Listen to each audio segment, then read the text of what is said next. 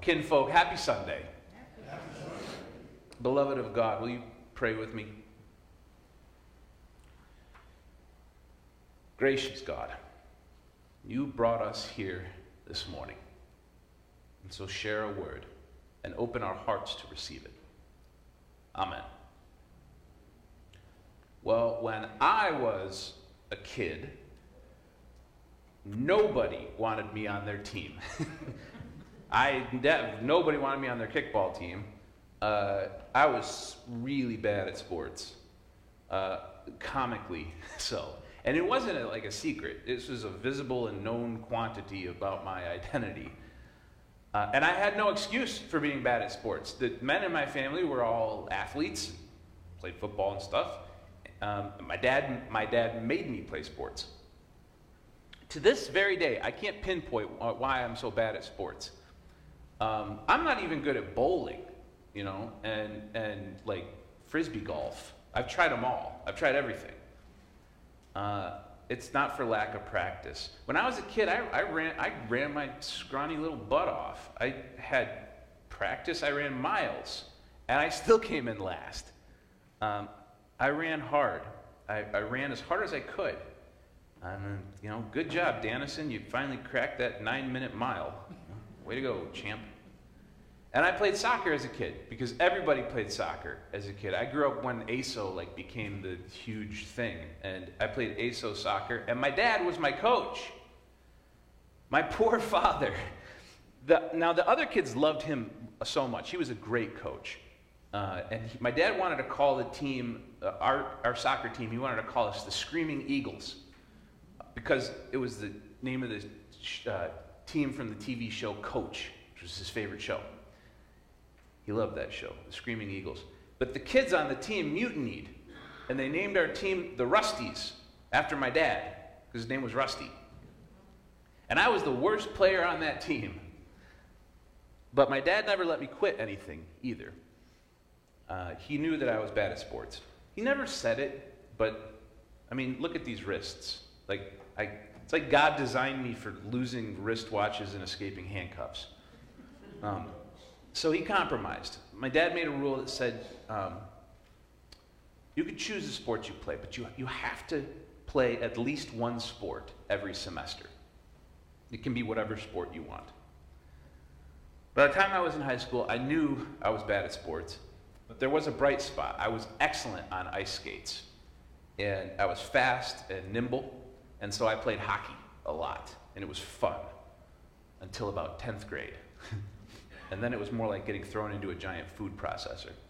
Um, my coach introduced me to the ski coach. I had a friend named Josh. Thanks, thank God for Josh. Uh, he was my best friend, and for a time, he was my only friend.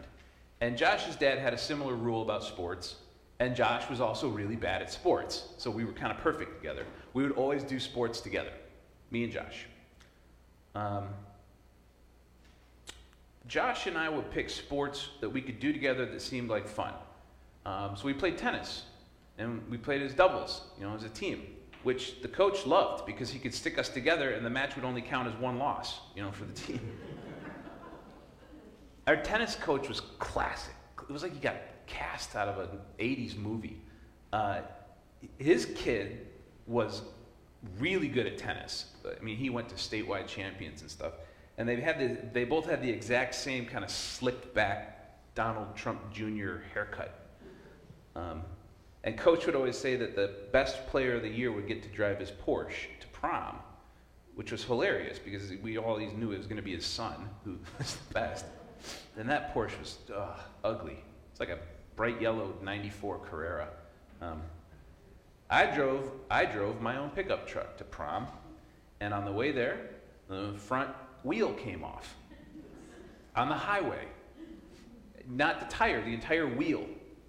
And my date helped me fish it out of the ditch while we waited for my dad to come get us. That's a different story.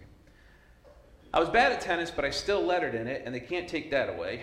At the tennis banquet at the end of the season, Coach was giving out awards, and he said, I'll never forget this, he said, listen, folks, in every sport, someone has to come in last place. Nobody does it with more courage than Nate Danis. Good, good, good hustle, Dennis. So, and Josh and I settled on downhill skiing. And we like skiing um, because if you're skiing and you get tired, you can just sort of stop trying and let gravity take over and do its thing. And we didn't, and we didn't have any ski gear. We just had like sweatpants and stuff.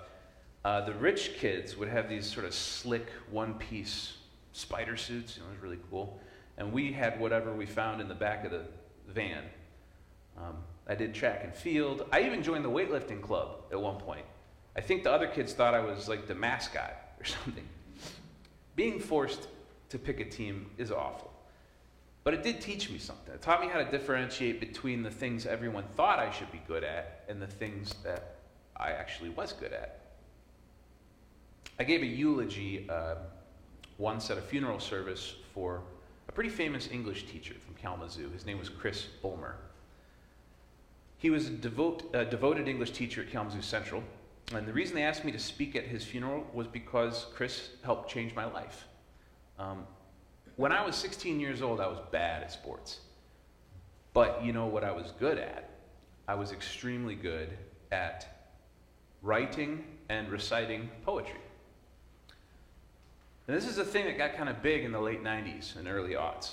And I was so good at it, um, I would enter these poetry contests and I'd, I'd pretty much regularly win every time I got up on stage. And you got money for winning these things. So I was motivated. And Chris was older than me and he took me under his wing and he, he helped me out.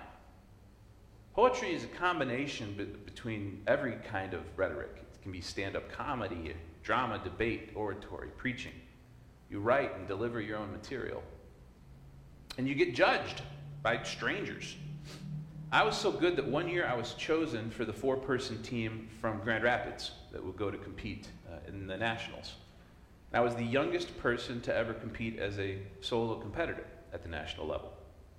I had chosen a team. And my dad was, you know, eh, it's kind of weird, but whatever. He's, he's doing something. My mom was excited. I chose a team in an area of my life that felt like a calling. I found a culture that celebrated my specific gifts. And they make us choose teams in life all the time. The laziest way to do this, in my opinion, is to choose a team that doesn't require any effort at all from you. This is stuff like nationalism or where you're born or whatever. I, uh, I expended uh, exactly zero efforts becoming an American citizen. Didn't have to lift a finger. I was assigned male at birth, and that just worked out fine for me. Zero effort on my part. So I think it's kind of laughable when people who are born in America act like super proud of that accomplishment. This did nothing to accomplish it. You know who, you know who should be proud of being an American are, are immigrants. People who work their tails off to become an American. They're like super duper Americans. We often don't treat them that way. And I feel the same way, incidentally, about gender and relationships and folks who have to fight that fight. You can ask me about it later. But a lot of us didn't do anything really to earn the label Christian either. Calling yourself a Christian in America is just about the safest thing going. Um, we're not, no one's uh, pondering the day uh, that we might actually get a Christian president in the White House. Um, the chances are that if your parents were Christian, you're going to be a Christian. The number one determining factor in your religious identity is the religious identity of your parents, people who raised you. The great majority of Protestant Christians have Protestant Christian parents. Uh, for Catholics, it's about eighty-two percent. eighty-two percent of Roman Catholics were brought up in a Roman Catholic household. For Jews, it's for Jewish people, it's eighty-six percent. If we dig a little bit deeper into this research, and you get, can you guess uh, which particular flavor of Protestantism uh, have the most children who remain in their specific denomination? Somebody said Mormons. Yeah, Mormons. ninety-one percent. ninety-one percent of children who are raised Mormon remain in that church. Now guess who has the least kids who stay in their flavor of Protestantism? Evangelicals. Only forty-seven percent of evangelicals uh, who are raised that way stay in that tradition. Anyway, we're a church here at Saint John's, a lot of different backgrounds. Um, we encourage people to think, consider, and think seriously about their path, about the team that they want to be on. Think for themselves, embrace the person that God calls them to be, and then help them find a method for becoming more courageous and more faithful. Andrew and his friend are followers of John the Baptist. They've chosen a difficult team. They've chosen to be followers of John. And Jesus kind of today almost comically describes the way of John the Baptist. It's not a way of soft robes and living in palaces. It's a way of the wilderness. Team John the Baptist is not roses and cupcakes. That dude ate grasshoppers. I imagine that Andrew and his friend, they, they probably took grief from their family for following John. Um, incidentally, John the Baptist still has followers this day. Folks, there's an ethno-religious group that reveres John the Baptist as the Messiah. They're very small. They're very similar to Christians, and they get persecuted oftentimes with, along with Christians. Um, they practice baptism, and they refer to themselves as Nazareans. Um, they're known hist- historically as Mandaeans, the Mandaean people, not uh, not Mandalorians. Those are the those are starship pilots and bounty hunters. Mandaeans are the people of John. They're likely descended from those original followers of John the Baptist we just heard about today. They were pretty horribly persecuted following the expulsion of the Ba'athist party in Iraq, and many of them resettled here in Michigan. And there's a small, prosperous community of Mandaeans in uh, Kalamazoo and also in Grand Rapids. Andrew and his friend John choose to follow Jesus, and Andrew goes home and gets his brother Simon, who becomes Simon Peter. He says, I want you on this team with me. We're on team John, but John's encouraging us to follow Jesus.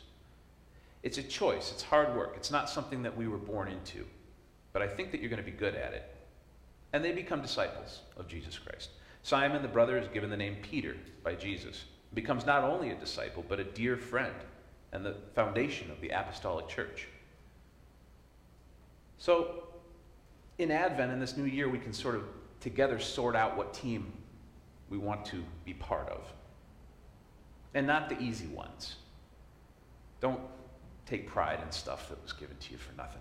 There's, there's nothing inherently wrong with patriotism, but unless you went through the hellish process of actually immigrating to America, you probably didn't actually have to fight that hard to earn that title. And I'll also say that this is one of the reasons that I find the idea of white pride to be so obnoxious. White people didn't spend four hundred years being trampled on and discriminated against. And, and even today, they're taking away people's right to vote in states all across the country, and, and Georgia especially, and they're not targeting white people to prevent them from voting. We think about the team that we choose. Some choices aren't complicated. Some of us, you know, team dog, team cat. I got no sides. I like dogs and cats. Team city, team country. I think team empathy is a pretty good team to be on. Team compassion, if you're going to throw in with Jesus and John the Baptist. As those teams take work. In America, it is not hard to wear the jersey of Team Jesus, but it does require practice. And whatever you practice, you'll get better at. Team gratitude takes a lot of practice. You practice finding something to be grateful for. These days, um, I, I said this last week, but uh, you know, roughly sixty-five percent of Americans identify themselves as Christians, but do you know the percentage of Americans that regularly attend church? nineteen percent. There's a lot of people out there talking a lot of talk. They aren't walking a lot of walk. Easier to say you're Christians. And there's a lot of Americans out there that are Christians in just about the same sense that I'm a tennis player. Jesus is asking of his disciples again and again, who do you say I am? Who did you go to see when you went after John? They can be one and the same.